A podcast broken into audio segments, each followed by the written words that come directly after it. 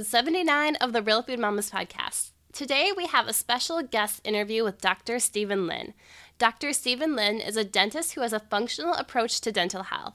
You'll hear us discuss nutritional considerations for optimal dental health for pregnant women, babies while they're in utero, and kids. He'll also discuss his take on fluoride, pacifier and finger sucking, supplements, how to avoid braces, and so much more. You're going to love this interview. First, I'll quickly introduce myself and my podcast co host. Then, I'll read Dr. Lin's bio, have a short Nourish Yourself segment, and we'll get right into the interview. I'm Stephanie Greunke, a registered dietitian who's passionate about helping women rock their pregnancy and postpartum. I'm a mother of two active boys and the co creator of Whole30's Healthy Mama Happy Baby program. You can read my weekly blogs and learn more about my online pregnancy program, Healthy Mama Happy Baby, at mamas.whole30.com. I also work with clients virtually through my private practice, rockyourhormones.com. You can follow me on Instagram at Rock Your where I share my favorite ingredient meals and helpful resources for mamas and moms to be. I'm doing this interview solo today, but with us in spirit is an amazing co host, Dr. Ilana Romel. Dr. Ilana Romel is a naturopathic doctor, founder of Nourish Medical Center, and most importantly, a mama to a sweet baby girl named Aviva. With a passion for pediatrics, she created the Nourish Kids Medicine Kit, so busy mamas can now feel empowered to help their kids feel better fast. To learn more about the Nourish Kids Medicine Kit and her favorite pediatric natural remedies, visit nourishmykids.com. She also works with patients virtually through her medical center, which you can visit at nourishmedicalcenter.com. You can follow Ilana and her wellness team by subscribing to their video blog, Nourish TV, or follow her on Instagram at Dr. Ilana Romel, where she shares her efficient mama ways. Now, on to our expert today. Dr. Steven Lin is a dentist, TEDx speaker, and author of The Dental Diet. With a background in biomedical science, Dr. Lin has dedicated his career to outlining the nutritional basis of dental disease. His goal is to refine crooked teeth, redefine crooked teeth as a nutritional deficiency and the most significant chronic health problem on the planet. As a leader in the functional dentistry field, his work is building a new model to help intervene in dental growth in kids and prevent orthodontic braces. The Dental Diet book is available worldwide on Amazon, and you can learn more about functional dentistry and dental nutrition on his website, drstevenlin.com.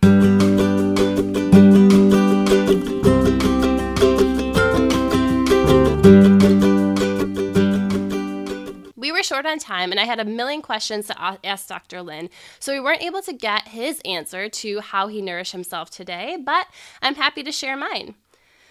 Since the boys have more than enough presents and I knew that their grandparents were going to spoil them at Christmas, I decided to purchase a couple of chiropractic adjustments for them as Christmas presents. I know I'm the best mom, right? Sorry, kids. But this winter has been brutal in California with flus, colds, sniffles, coughs, all of it. And since our boys are both in daycare, they've been struggling a bit. I decided to take them for an adjustment over the weekend with the incredible Dr. Jay Warren of Cab Wellness Center to see if he could fix the issue, the underlying issue, readjust their body, get them back in balance, and help them either you know prevent getting as many colds or recover faster. I truly believe in the power of chiropractic work for infants, kids, and pregnant and postpartum mamas. I do my best to feed them well, to supplement them with immune support, but I can only do so much. If there's a misalignment and their bodies are out of balance, sometimes that food and that supplementation just isn't enough to prevent or kick colds. And while the boys were on the mend or ready from their cough and sniffles, I think the adjustment that we got on Friday really helped. And as we know, as mamas, if our babies and kids aren't sleeping well, we're not sleeping well either. And so it was a nourished, nourishing gift for me to get them to sleep well and to recover from this cold so that they could feel better to go back to daycare and I could get some work done. Dr. Lin, thank you so much for joining us here on the Real Food Mamas podcast. We are so honored and excited to have you. And I feel like this interview is self indulgent because there's so many questions that I want to ask you. And when I mentioned to my community that you were coming on, I was flooded with tons of questions. So I probably could talk to you all day, but we'll keep it, we'll keep it under an hour and try not to do too many rapid fire questions on you. Hey, it's such a pleasure to be here. Yeah, but you, you're so right. There's so many things to talk about, especially with parents and also kids' uh, uh, dental development. And it's such an area I'm passionate, so I'm just really happy to be here. Oh, and you talk about it so well, and you're so relatable and um, you know non-judgmental when it comes to these things. I've been following you all over the place on podcasts, and just had to have you on because I loved what you had to offer. Yeah, it's been fun. Um, one thing about you know writing the dental diet and kind of going down this road of dental nutrition is that dentists kind of get stuck in their own world. You know, like we don't communicate sure. much with other health professionals, and you know, we, we everyone thinks the ice, the mouth is isolated to everything else, but really, you know, like there's so much to share. So it's been such a re- rewarding part of this whole journey. Yeah, so let's start with that. So tell us how you got into dentistry and what led you towards a more functional approach. Yeah, so it's actually, I mean, after I've, I've got a background in biomedical science, so I um, and sports nutrition, so I was kind of into kind of lifestyle medicine and um, you know performance medicine and nutrition. Uh, but then I went into dentistry, and dental school's tough, and you know you kind of go out and you learn all these skills, go out into the world your first few years of clinical work is tough as well because it's very um, it's, it, it's very uh, confronting. you there's a lot of skills to apply straight away, uh, but once you do that, you life kind of you know starts to tick over, and you know you you master your clinical work and. I found myself just kind of thinking, and, and you know, people were coming in and they were sick, and you know, I could fix things, but I didn't really know why they, you know, the problems were happening in the first place. And parents would ask me, for instance, why their kids, uh, you know, why one kid needs braces and why one maybe didn't, or why this kid got tooth decay and why this kid didn't. And I didn't really have the answers, so that started to bother me. And yeah. I actually took some time off dental practice because I was a little bit, you know, questioning whether I could do it for the rest of my life because it didn't, it wasn't fulfilling me. And so I actually took some time away. I went backpacking um, and I actually went in, in a, uh, I found it in a, a backpackers hostel in Turkey uh, where there was a, a, a, traveler's shelf there. And uh, I actually picked up a book there that said Nutrition and Physical Degeneration by Weston A. Price, DDS. I was like, what's this?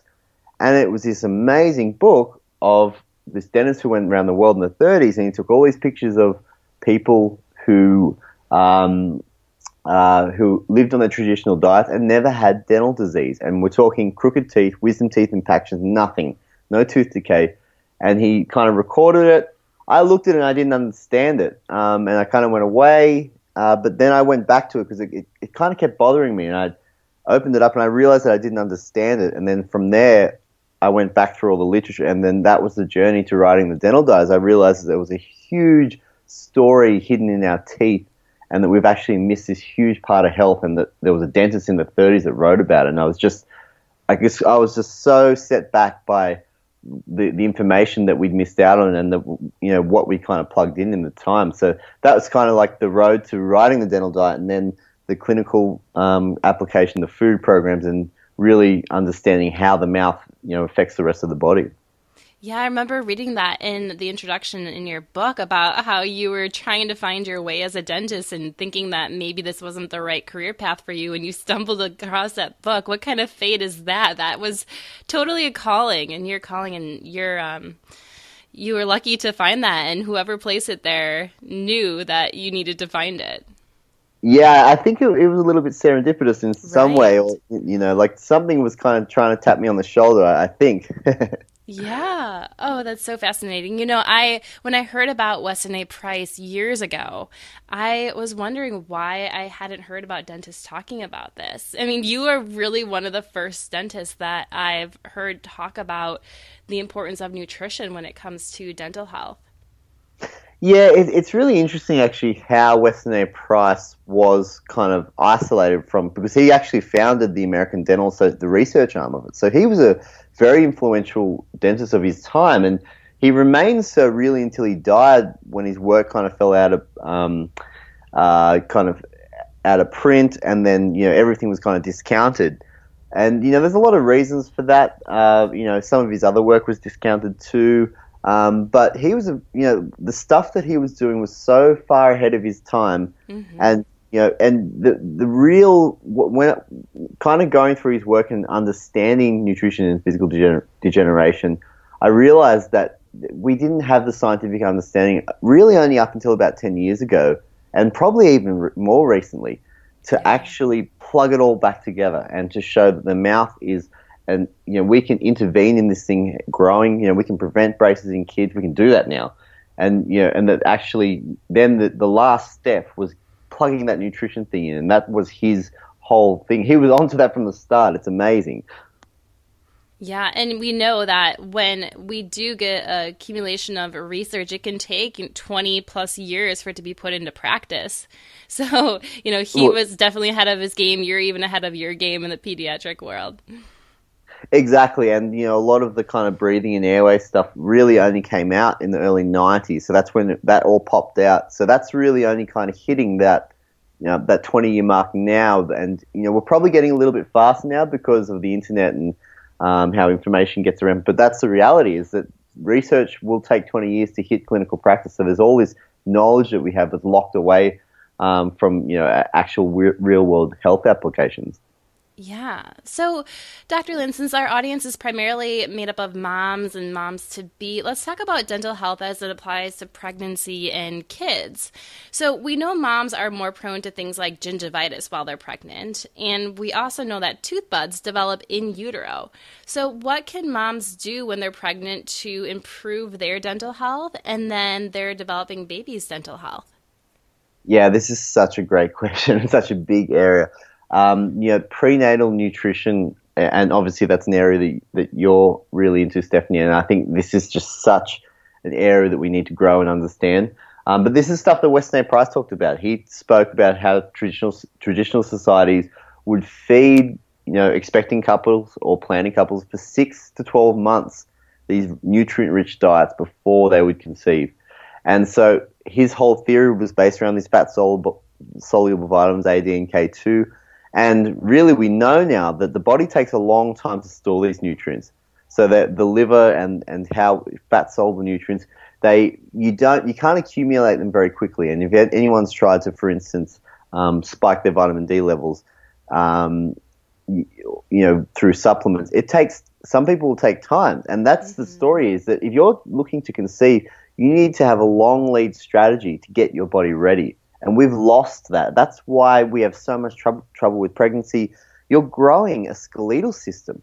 That is a nutrient hungry process, and so you know, expecting mothers, or if you're if you're thinking about you know even your fertility, because we've got so many fertility problems now, you need to be thinking at least a, a year in advance to get your health into in, in intact in order to kind of have those stores in your body. But one real kind of I, I just think that the mouth kind of pro- provides us with the you know the root cause of you know um, you know every disease or you know every health process in the body. But the amazing thing that um, uh, I think that happens during pregnancy is how the microbiome changes. So at, in, at conception, we have this sex hormone shift in, in the female body, and what happens is, is that the estrogen and progesterone shifts actually change the gut microbes, and so the the gut microbes pre- present at conception actually go into this working mode. And they'll go and shift and change, and, and they get your body ready. They change your immune system. They change basically to to um, to get your body ready to turn over a lot of cells to build a, a, little baby inside you. And so that's like the big bang of, of a child is that your sex hormones changing the gut microbes, but the same thing happens in the mouth, and it d- doesn't actually happen until the second and third trimester. The bleeding gums show up, but those sex hormones actually change the the the reaction of the oral microbiome in, in the in the gums as well. And so that's why you get bleeding gums in pregnancy because the body is shifting its microbial populations. And we've shown that in pregnancy, the, the gut microbiome actually shifts to a more like a type 2 diabetic and obesity um, uh, type of uh, gut flora um, population. And, and they actually, it actually makes your gut's slightly leaky, so you have a, little bit of intestinal permeability. So that's what happens in pregnancy. That's you know what your body's doing to turn over and create a cell. So there's this amazing interaction between sex hormones, uh, gut microbes. There's all of that changes the collagen balance. So that's why pre- pregnant women also have a higher risk of um, gum disease and, and also gum infections is because you have this amazing interaction because your body needs to become floppy so it can grow, right? So your collagen balance actually uh, becomes, uh, it makes it, your collagen more elastic basically. So, so you can grow and, and, and stretch and um, as the child grows, but that makes your gums more stretchy too, and that puts us at risk of gum disease. So there's this amazing connection between gut microbes, sex hormones, fat soluble vitamins. It is all connected to what's happening in your mouth you can watch, you know, a little bit of bleeding gums during pregnancy is probably normal, but if it, you can see that if it goes too far, your oral health in the first place probably wasn't, you know, and your gut probably wasn't as healthy as it needed to be. So we really should be thinking be getting our gut, our fat soluble vitamins, and all of that intact before we conceive. Okay, and just to be clear, when you're talking about the fat soluble vitamins, you're talking about eating things like liver, having cod liver oil, having ghee, having egg yolks, those kind of things, right? Absolutely, yeah. So those nutrient dense foods. This is in the dental diet. We kind of get you know get into um, you know 40 day program to really you know reintroduce ourselves to those foods. Um, you, you really have to think about how you eat these foods, you know, because otherwise you just don't get them in the, in the modern diet. And anyone that hasn't really thought about, you know, how am I eating fat soluble vitamin, I guarantee you, you are likely you you are you're deficient in vitamin D and you're deficient in in um, K2 and A as well because they are just not put into the modern diet. And then we have all the other factors that we eat um, that stops us from absorbing any of those nutrients anyway. So you really have to do plan your your um, your eating around it and understand it in order uh, you know, to kind of start your body shifting to storing these nutrients. Yeah, and then we have providers that are scared of vitamin A, the retinal form, and they have no idea what vitamin K2 is. So it really takes you being proactive and learning from resources like your book to put this into practice. That's exactly right. You know, there's there's unfortunately vitamin A has been very misunderstood, mm-hmm. and you know the amazing thing is that the World Health Organization actually has a program where they because many um, uh, developing countries have have a lot of like the rates of nighttime blindness is so uh, high there that they actually go and supplement vitamin A. So it's quite interesting, you know. And you think about you know, the amount of eyesight problems we have now in modern society. We are clearly vitamin A deficient, and we do need to eat more. Yeah, so that's you know liver, um, egg yolks, uh, you know, good grass raised dairy, those kind of foods that you have to go and find out there in society now. Okay. And then as far as um, you know, other things for mom's dental health, getting extra cleanings. I know a lot of insurance companies will cover a third cleaning that year that you're pregnant. So, do you recommend getting an additional cleaning? Look, you know, it's probably worthwhile keeping an eye. You know, I, I you know, I actually did a talk with a, um, a periodontist I know that's really into nutrition this morning, um, and you know, we spoke about how you know, you know, cleaning is um, great. It's very superficial though, so it's like kind of like the, you know, if you have a car with a um, with an engine problem, uh, you don't take it to the car wash. Uh, you actually you get it. Um, yeah, you look. I love that. right. Yeah. So that's that's you know like if you balance your mouth you know the, the microbes, if you feed your, your immune system and your bones the right foods, you, you have every capability to keep your mouth healthy. However, because we've got modern, you know, uh, you know, diagnostic tools, you know, go and get your cleans. Yeah, I would just, you know, absolutely be mindful that nutrition is the number one, um, you know, defensive and you know, and and um, health providing factor for the mouth. Okay, perfect. So let's get on to kids. I know my first did not like getting his teeth brushed until he was like three years old. And so a couple of the moms were asking, so, okay, once baby is born, hopefully, you know, uh, when you were pregnant, you did focus on these fat soluble vitamins. If not, it's not too late, right? We can still make sure our kids are getting those. But how, realistically, how often should we be brushing and flossing our kids' teeth? And do we need to start when their first tooth comes in, or what are your thoughts on that? Because I know you in your book, you said that you were the odd one out and like to brush your teeth starting at age five, but most kids aren't. so yeah, I was a strange kid. I was I was like obsessed with brushing my teeth for some reason, and you know my sister really wasn't, and I was I was just yeah I was strangely obsessed with teeth when I was young. But like the reality actually is is that here's something that dentist every dentist and every parent knows is that no kids brush their teeth right, and no matter how you know uh, even kids that have dentists as parents, I guarantee you they're not getting their you know their teeth brushed you know the way a, a dentist would want them to. And like, so that's the reality that no kids brush their teeth right. Try as best you can, you know, like get kids used to it from an early age. Uh, yeah, but don't stress about it too much because the reality is the kids, you know, they don't really have the motor skills to brush until, and, you know, the attention really until they're 10, 11, 12, you know, even older. And then they go through teenage years where they don't want to do it anyway. So the reality is, is there are very few kids that, you know, do have you know, sparkling oral hygiene. So if you're focused on the food factors, you know, if, then you're you're providing your child every defensive factor they have against dental disease and providing their bodies the nutrients they need. That's the important part. So, you know, oral hygiene is that superficial paint job, but but you know, if you really think if you understand the food factors for dental health, then it's not going to matter anyway. Okay, so what are some of the foods that you recommend avoiding to ensure healthy teeth for kids? I mean, I'm sure yeah. we can all think about, you know, avoiding sugar as much as possible in those, but what are some of the biggies that we may not be thinking about?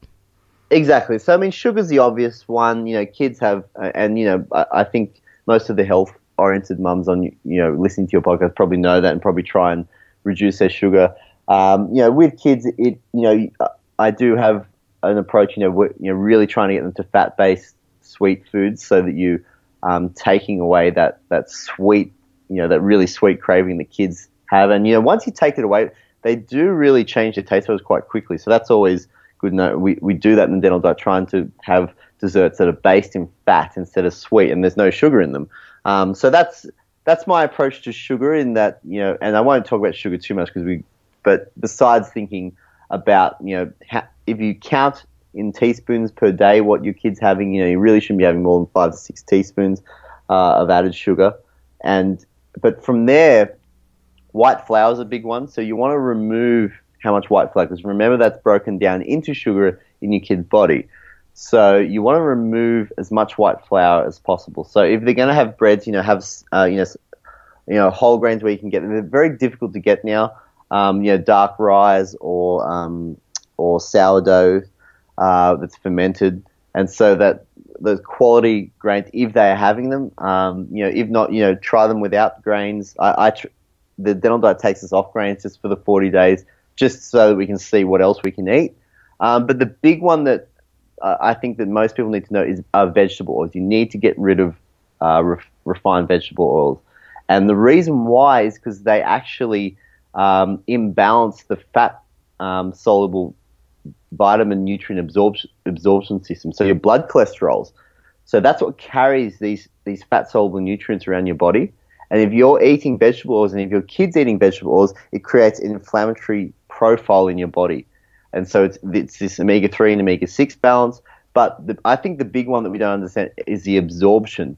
So the, the fats that go into your digestive system are what get packaged up by your digestive, sorry, your intestine to be delivered around your body. And so if you're sending these these um, unstable fats around the body, you're creating unstable blood cholesterol molecules. Nothing absorbs, and so that's where we're at now. We're an inflamed um, and nutrient poor um, kind of system there. And so if you remove those vegetable oils, get back to whole fats, you know, coconut oils, animal fats, um, you know, stuff that we were growing up with, butter and ghee. All of that was was uh, you know helps your child to absorb all these nutrients and and um, and it'll, it'll, take them away from those refined uh, nutrient you know absolutely nutrient poor foods.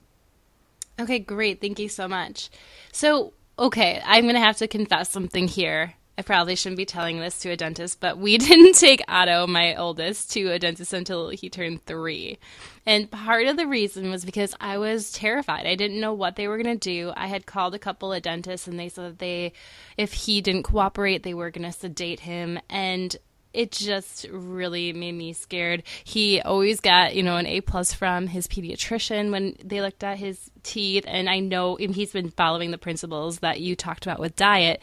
So I actually just took him to the dentist, but I know it's usually recommended to take your kid to the dentist by their first birthday about. Is that correct? So what are, what are your thoughts? When should kids start going to the dentist? Look, the amazing thing about um, about what we know about dentistry now is that we can intervene right from the get go. So the, the first thing actually that the first oral exam kids should get is immediately after birth, and that's actually oh. for, a, for a tongue tie. So we need yeah. to check the tongue. So you have to check the tongue tie, and this is actually law in Brazil. Every child needs to be assessed for a tongue tie, and need, they need to be assessed by a myofunctional therapist um, you know, at, at a very early age. So, uh, and this used to be standard. You know, um, midwives used to cut the, uh, they used to keep a, a, nail sharp, and they actually used to cut the um, a tongue tie of a baby as soon as they were born if they saw it. And so, so it's something that we've lost again. But so tongue ties will actually prevent um, proper latching and breastfeeding. And so the first dental exam starts with that, that tongue tie check. And so if your kid hasn't had a tongue tie check, I would recommend getting. Um, you can check it yourself. You know, it's a simple swipe under the um, under the tongue hmm. uh, with your finger, and and there's a, a, few articles on my website that you can kind of just look at. If it's a flap of skin under the tongue, and mo- a lot of people have them because the last 30 years we've stopped um, examining them, but they actually stop the you know the you from using the tongue. The tongue should be up against the roof of the mouth, and actually, and so if a child cannot get that up there, or you know, it actually inhibits their dental growth. So that actually increases their risk of getting braces. So that's mm-hmm. the mm. first one, and then from there, you know, it's lactation. So we've got this, you know, lactation specialists and dentists are starting to work together now. So we can because breastfeeding is so important for growing the, the dental jaw. So we need to make sure kids are breastfeeding well, and you know, we can work you know, if, if a dentist is, for instance, you know, monitoring tongue tie and then talking with the lactation specialist, making sure breastfeeding is going fine, then all of a sudden you've got a kid that's that's um, uh, that, that's breastfed for the first six months to a year, or you know, however long a mother can do it, and you know, their their jaw is in a much better position, and so from there we're going forward, and you know, they're beginning to get teeth, uh, obviously from three to four months. You know, the teeth. The, the main thing is. Um, I, I think is the, the nutrient transfer from the mother to the child at those at that stage. That's the most important. So fat soluble vitamin, so nutrient, so um, vitamin D testing for the mother. So uh, a mother with vitamin D deficiency will actually have vitamin D deficient milk and breast milk, and so that will be passed to a child. So a child will be vitamin D. So checking that early is crucial because that's what's growing a child's jaws, bones, everything else. Um, and so making sure that the mother's, you know, um, uh, fat soluble vitamin levels, but and then also her gut. So the breast milk also has a microbiome, and so that's passed on by this system. So actually, there's actually lymph cells that carry gut bacteria from a mother's gut to her breast and pass it on to the child, and that's what eventually seeds the, the child's oral microbiome and then the gut microbiome. So there's this amazing system happening from a from a, a mother to a child, from nutrient transfer, bacteria that is all shaping the oral cavity, and we are beginning to understand how this is all connected to dental health, to their immune system, to the gut. And so this is what we need to be is that it's all connected. We shouldn't just be seeing as you know going to check teeth, but understanding all of these factors that help a child develop. But I'm assuming a lot of dentists don't know everything that you know or that you're talking about here. So, you know, if a mom wants to take her kid to the dentist, would all dentists be able to check for the tongue tie? Is that something that you're trained in and that they'd be familiar with? Or is that something where you'd really want to do your research on who you're going to go see? Yeah, you're gonna. So tongue tie is becoming more uh, common now. So there are more and more dentists who are uh, so that so you get extracurricular training for that. So you go and do a course. Um, there are more dentists doing that. So if you check on their website, if they talk about tongue ties or sleep or airway dentistry, they will likely they've been trained in it and they do it. Um, so find a, a, dental professional that does that. I, that's the first step for a mother. Um, you go and get a child checked for tongue tie, and then from there, that dentist is trained in this area. So you, are going to have a point um, to go on those next steps. So that that's a good way to start. Exactly. Okay. Um, and if, let's say, the baby wasn't breastfed or the baby didn't have any issues with a tongue tie, um, even though they were breastfed, is there a time where it's too late to get that removed or snipped, or can they get that done at any time? You can get it done at any time. So, I mean, it, it gets a little bit more difficult as they get a bit older. So, they, they will have to have um, a little bit of anesthesia um, or sometimes you can do it with laser without, but you can even get it released as an adult. So um, adults have, if you check your own, all the mums out there, check your own because I'm telling you, it's life changing. If you've got a tongue tie and you get it released, the, there's there's some videos online, there's some cases that I've seen. Uh, so we've released the, the tongue, and people actually get like a violin string um, kind of uh, released down their spine. Hmm. And, and all of a sudden they say that that, oh, that they they can stand up straight and they feel pain free. And so there's this amazing connection from the tongue um, with the neurofascial system right down to the toes. So everyone should check themselves for tongue tie. Check your five year old, check your 10 year olds if you didn't check them earlier. It, it, it there is benefit if, um, to have it released. So because it, it stops normal swallowing and you can actually go and do myofunctional therapy, which is facial um, muscle and swallowing therapy to actually retrain a kid, say, for instance, a 10 year old the a tongue tie, to swallow properly and then get them on track um, to, uh, you know, for the rest of their life. Wow, this is fascinating. I'm so glad we have you on the show. This is information that not a lot of people know, so I really appreciate it. Yeah, it, it's it's kind of hidden away, but there are dentists. You know, there, there's a small community of dentists now that are doing this. So if you look, you can find it and actually just watch out. I'm going to. I'm. We've been a bit behind, but I'm trying to put a directory together of dental practitioners that understand all this stuff, oh, so that people can find it. So that should be up hopefully in in the not too distant future. So watch out on my website for that. Okay, and when that's ready, I'll link to it in the show notes. Too. Definitely. Okay, now fluoride. I'm sure you get asked this a ton. Our moms, the moms in my community, wanted to know what your take was on fluoride, if it's something that we should be avoiding in our kids' toothpaste, if maybe our water isn't fluoridated, if we should be supplementing, and what about fluoride treatment when we go to the dentist? Yeah, look, so so fluoride's a you know a very funny one. Um, obviously, you know, in the US we have fluoridated water, same in Australia. Uh, like the main thing I like to say about fluoride is that it's a treatment, and we should see it like that. It is not prevention. So, in certain situations, you know, severe decay, there might be uh, application for fluoride. Um, fluoride toothpaste to me don't make sense because they it's actually at a concentration that's the same as water fluoridation, and so the evidence actually shows that water fluoridation works via systemic absorption of fluoride, and then it, it gets worked into the tooth enamel, which makes it stronger. So that's how water fluoridation work. But in toothpaste, that that um, concentration is actually um, working topically. So it doesn't work at that concentration. You would have, to have a much higher concentration of fluoride for it, the action to work in the mouth. So fluoride toothpaste doesn't make sense. Um, and if we think about it in a, a context of prevention, um, if you're watching your kids' vitamin D, their gut, they're they're eating, you know, a, a, a nutrient dense diet, um, you know, they're not going to need fluoride. So there are some clinical applications. I don't think kids need to use fluoride toothpaste. It's not prevention; it's treatment. We should always think of it like that. Um, your bodies don't need fluoride to prevent decay, and you know, brushing and flossing is just a superficial way to kind of scrub the surface of our teeth anyway. Okay, so if our water isn't fluoridated, that's okay as long as we are taking care of it from our yeah. foods. Okay. Don't worry about it. Yep. Okay, great.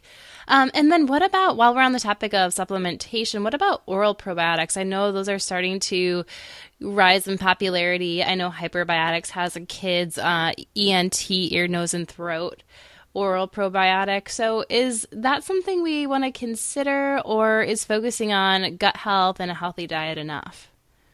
Yeah, so there's a there's a bunch of literature now on oral probiotics that actually show that certain species. So there's about five, six, there's about eight um, uh, strains of oral probiotics that that there's a fair bit of literature on, and so you can actually there's a few strains, for instance, that prevent decay, um, gum disease, bad breath, um, uh, oral thrush. So there are oral probiotics out there that um, uh, you know, that that prevent uh, dental disease. So, but if a child, for instance, so you see a lot of there's a lot of forums online where kids have had tooth decay and whatnot. Uh, there is a role, for instance, using an oral probiotic in a in a healing regime. Um, you know, so if a kid has had tooth decay, uh, I would think about an oral probiotic just to rebalance that environment as they they're healing because it shows that they've got a dysbiosis in their um, in the flora in the mouth. So I, using an oral probiotic, uh, and there's a few, you know, like you said, I think that yeah, there's a um, there's a few brands out there. Uh, but overall, you want to be thinking diet. So, in, in, terms of the microbiome, you want to get your kid eating fermented foods, eating lots of vegetables, lots of prebiotic fibers. That's how you get a diverse, strong microbiome. And then, you know, they're getting all the oral, you know, oral probiotics and gut probiotics via food. Okay, got it. I like how you think. That's perfect. And one of the things that you talked about in your book, and I've heard you talk about on your podcast, is looking at preventing, you know, tooth teeth from developing too close together and things that you can do to prevent braces and problems with breathing. So, can you address some of those things because those aren't often talked about either and I feel like with braces we kind of think that it's out of our control when in fact we can pinpoint red flags early on. Yeah, absolutely. That this is a big one. Is that every parent should know that we can prevent braces, and you can see the signs of dental development in your kids. So that's really, really important because we, we haven't been told this. We now have an orthodontic model where we can intervene in a child and we can actually um, get a kid functioning right. So, for instance, if we get a kid to breathe through their nose, uh, put their tongue to the roof of the mouth, and close their lips for 80, 90% of the day, you know, and you know, posture their head straight up and down, their jaws will grow naturally. So, crooked teeth are a symptom of poor jaw growth. And so there's a few signs that you can kind of look in your kid to see if dentally they're um, they're not growing as as maybe as fast as they should be. And so what you, what we see in the practice is that kids will come in, they're slumped forward, um, they're they've got a long face, they've got bags under their eyes, they've got this wide open mouth with their tongue hang, hanging open their mouth. They look tired, they don't they don't perform well at school. And the problem here is that they're not breathing right. So the first thing we learn in the dental diet is that oxygen is the number one nutrient. And for kids, it's crucial that they breathe through their nose. So we have to retrain kids to posture their mouth closed, tongue to the roof of the mouth, breathe through the nose. And, sometimes, um, so a lot of kids have allergies, so you've got to go. And breathing actually helps clear allergies in um, in certain kids, and you sometimes you have to do a bit more too.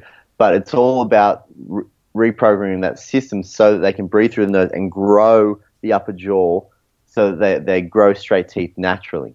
And so it all starts with breastfeeding. Breastfeeding is the first thing that grows the jaw because the the child has has to actually push the nipple up to the palate, which is soft like wax during when, when uh, for a newborn, and that expands the palate.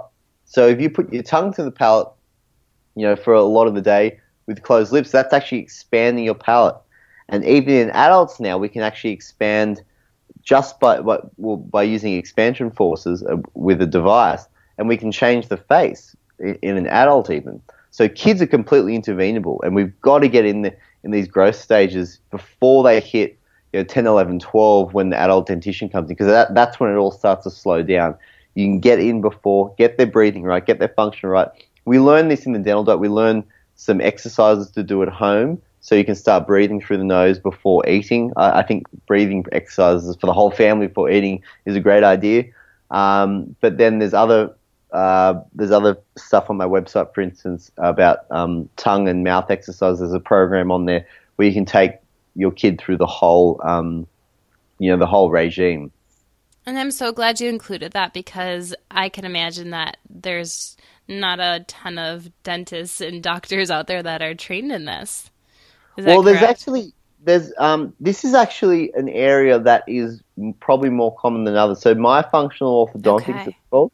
So look, it's not really uh, that common yet, but you can find. So myofunctional therapists, orofacial myologists, they all work in getting kids breathing this way and functioning right. So that's actually an area of dentistry that is starting to pop up a bit more. So if you look at, and this is what we'll try, I'll try and build on in terms of the directory to find there are a lot of myofunctional therapists around, you know, depending on where you are.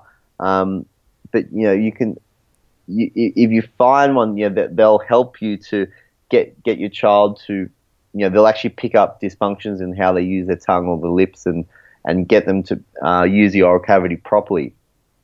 Okay. Yeah. Well, I guess one of the first things is knowing what you're looking for, right? because exactly. Exactly. if you if you can search for a certain type of doctor or specialist, it makes it a lot easier.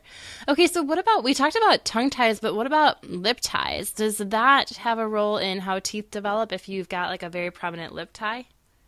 Yes, it does. So it, it has a so usually they find with the, the prevalence of a tongue tie, they often have a lip tie as well. So if a kid does have a tongue tie, there's usually a lip tie there too. Um, and it can, so the big thing is latching. So in, in breastfeeding kids, it, is it can, now it's, it's not, as, the thing is with tongue ties is it doesn't exactly relate to a functional um, characteristic. So there's, for, for instance, there's kids that will have tongue ties that will actually function okay for some reason because they've compensated in some way. So lip ties are a little bit less kind of um, correlated to functional functional problems, but it can prevent breastfeeding issues and perhaps using the lips the right way. So it's it's a very simple release. You know, um, if you get the tongue release, it's probably worth doing as well. Um, but it's good to get an assessment by a dentist or um, oral surgeon or ENT that's trained in that.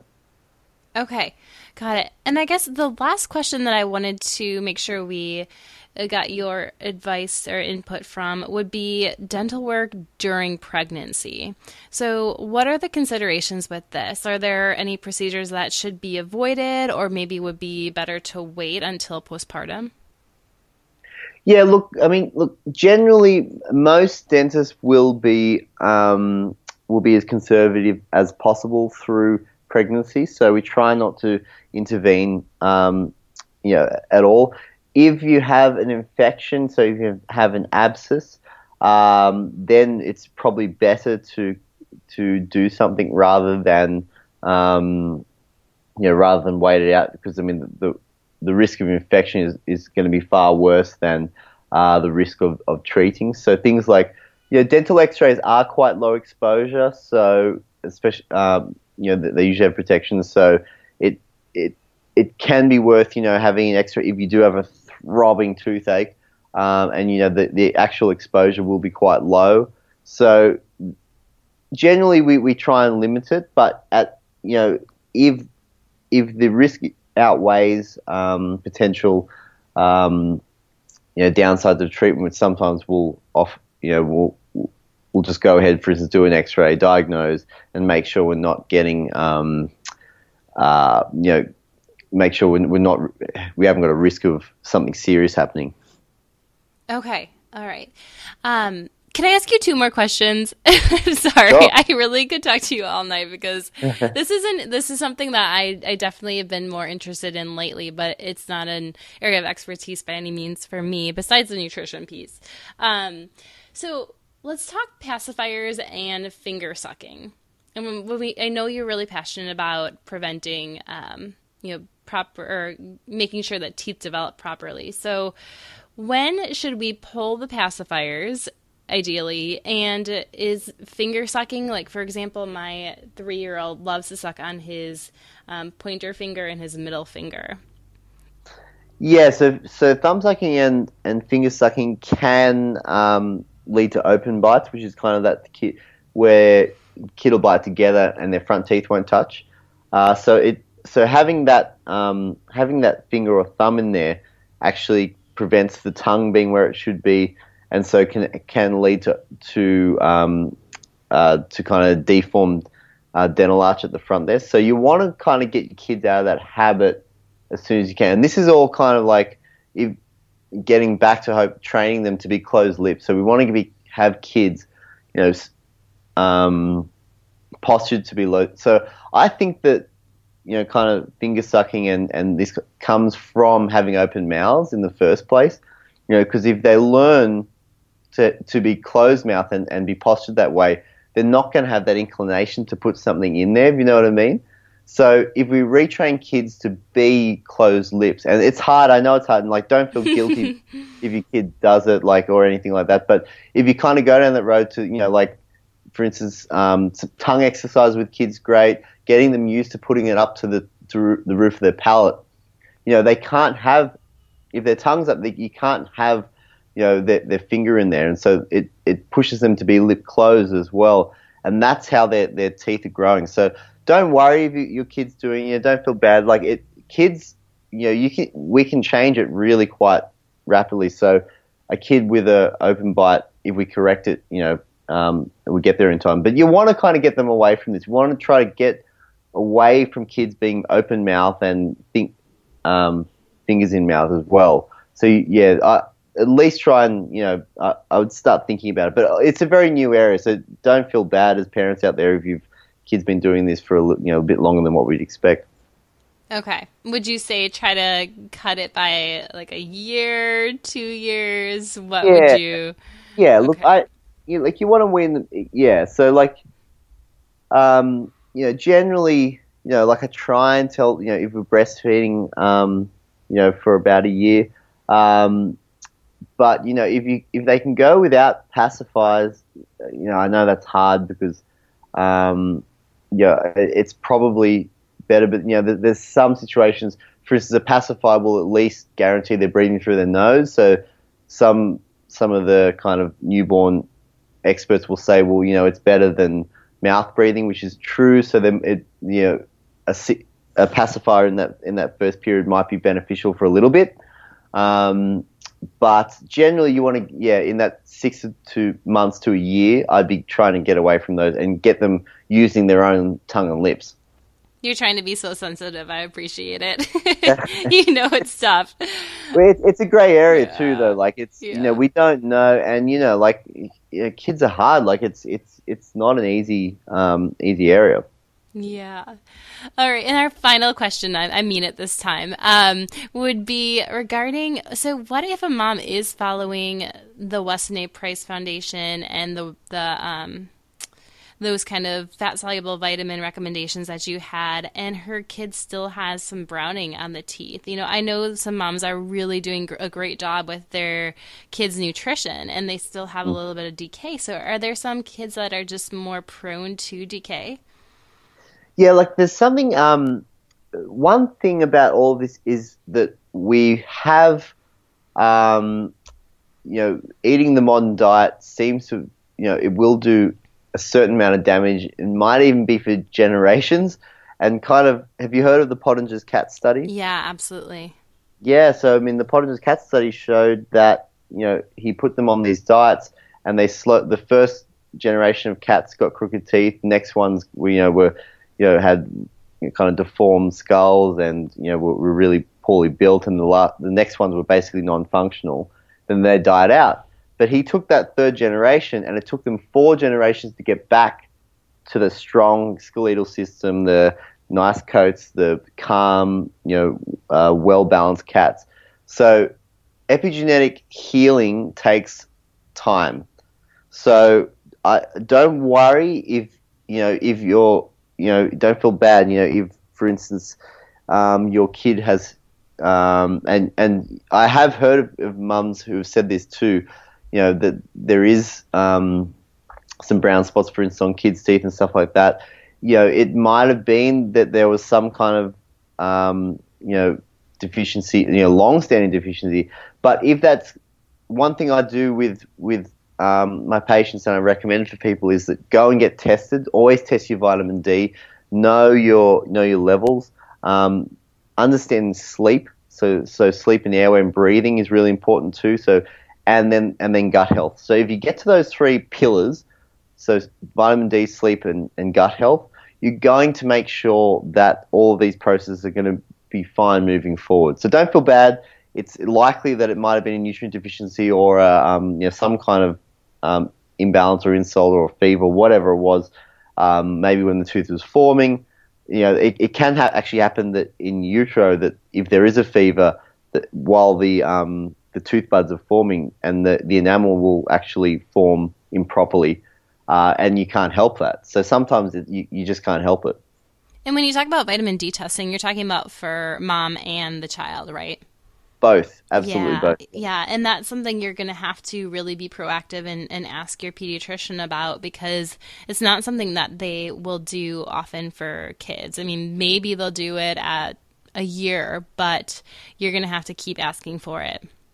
Exactly, yeah. And there's the good thing in the states too is you guys have some good labs that can do simple finger prick tests. Yeah. Um, and send them. That that's so simple, and you know it's something like you seventy dollars. Order your own. Yep. Order your own, and just know, just understand the levels, especially after winter. You know, know where your kids are at. If they if they don't get sunlight, you know, full body. If you live in, um, you know, above thirty seven degrees latitude, um, if, if they're not getting, you know, full body sun a lot of the day, then they're likely deficient. Um, and so, you know, get them on that nutrient dense diet, but just know the levels because some sometimes it'll take a bit of time. Usually, kids bounce back really quickly, but you want to know where, you know, for instance, how much if you eat liver once or twice a week, or eggs, or what, how many eggs a kid will eat, what, what that relates to in terms of blood levels. Because we've got the technology now, we might as well use it. Yes, absolutely. Well, thank you so much for your time. So I know people want to know more. We covered just a couple of the bases and the things that we you talk about in your book, but where can they find you? So they can find me on my website, so Dr. Steven Lin, D-R Steven, S-T-E-V-E-N-L-I-N dot com, and on social media, so Facebook at Dr. Steven Lin and Instagram at Dr. Steven Lin. Come and say hello yeah, there's lots of information on there about functional dentistry. So we try and cover a lot of this stuff. There's a lot of kids stuff on there. Um, yeah, but the book really is about getting the whole family, getting yourself, getting uh, your family eat, and understanding the processes of dental nutrition and how you eat for healthy teeth for, for the rest of your life.